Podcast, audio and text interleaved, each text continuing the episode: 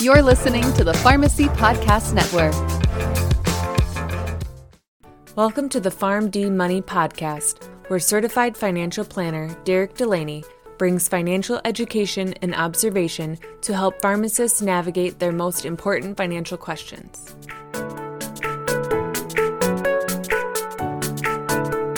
Welcome in PharmD Nation to episode number 56 of the PharmD Money Podcast.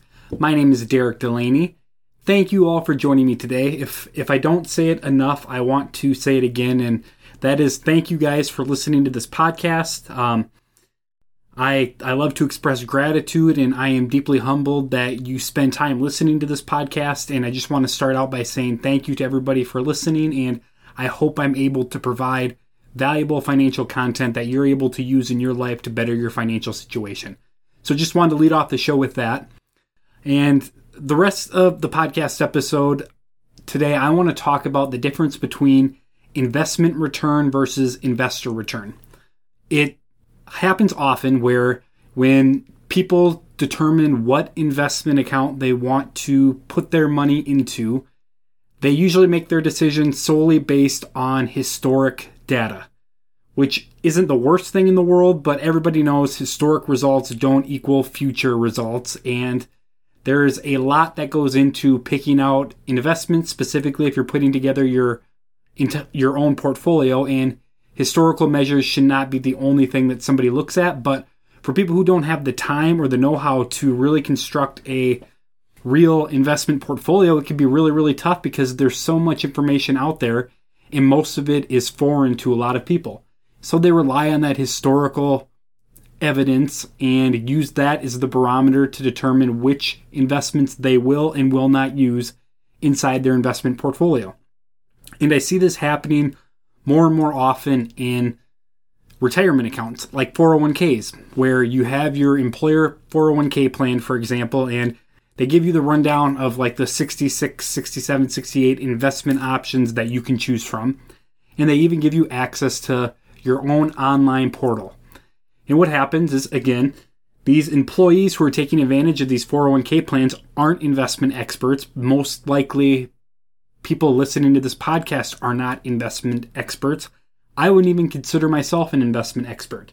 So, you have these employees who are tasked with picking out their own investments, and a lot of the times it's a combination of, you know, mutual funds or ETFs, and then those investments that they pick, again, not being investment experts, are the investments that are going to be the make or break of them being able to achieve, uh, achieve their future retirement goals or not. And think about that. It, it, happens in a matter of like five to 10 minutes when they set up their 401k or whenever they do their annual review. And the main metric, like we talked about, is historical performance. So a lot of the times when they give you the list of the 66, 67, 70, 80, 20, I don't know, it depends on which plan you're in, how many investment options you have, regardless, they give you the statistic of what that investment's usually done over the last year, last five years, and last 10 years. And a lot of people will go, okay, well, these two investments look similar. They're, they're, they're titled kind of alike. But this investment over the last five years is done 33% more in returns than this other investment. Well, it must be a no brainer that I'm going to pick this other investment and use this inside my 401k. And although, again, it's not the worst model in the world, it doesn't necessarily tell the entire truth. And that reason alone is a large reason why investors underperform actual investment returns over a long period of time.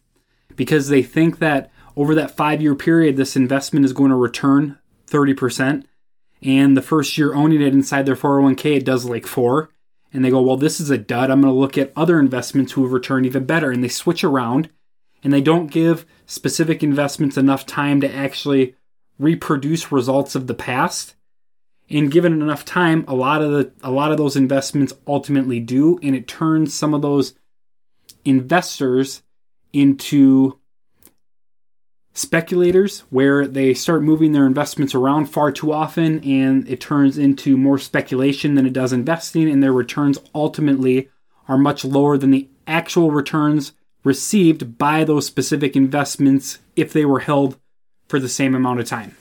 And again, maybe a more clear version is outside of a 401k plan, there's a lot of people who invest on their own in regular taxable accounts, and there are a lot of people who like the idea of being a passive investor.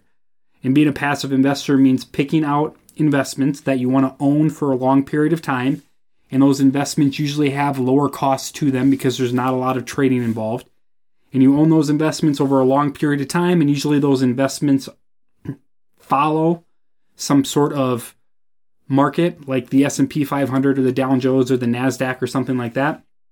And you know based off of your research that those passive investments usually outperform over a long enough period more actively managed investments. And so like a good investor you are, you put your money in those passive investments and all of a sudden a little time goes by and it's not producing the type of return that you want, so you switch from one to another and a little more time goes by and you go, well, it's still making me money, but not as much as I think it could. So you go to another passive investment. And what ends up happening is you become an active manager through passive investments in your own account. And like the research told you before, any sort of active management over the long term is usually going to underperform those passive investments. And that's why you can go back to the S&P 500 and go over the last 2 years it did X in rate of return we'll just say 25%, and I only got 12% on my money, I invested in practically the exact same thing. And the difference between that 25 and 12% is the difference between an investment rate of return and an investor rate of return.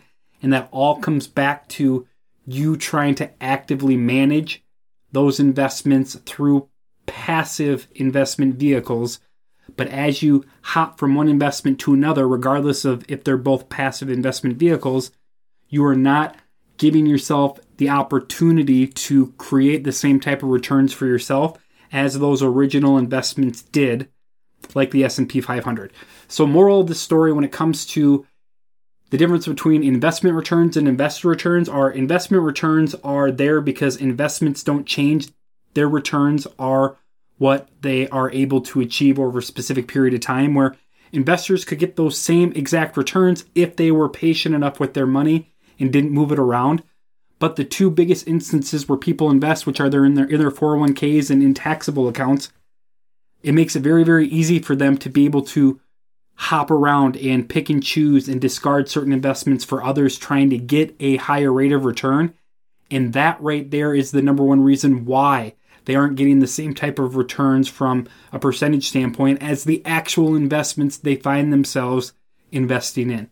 So just know that there is a big difference between investment returns and investor returns, and most likely it's because a lot of the investors, investors, even though they want to be passive investors, are actively managing their own accounts while using passive investments. So they think that they're passively investing, and they don't understand why they're not getting the same type of returns as other passive investments out there, like the S&P 500 and it all comes down to behavior and their ability to not be able to keep their money in one place long enough to collect those outsized returns because they're hopping around, moving their money from one investment vehicle to the other.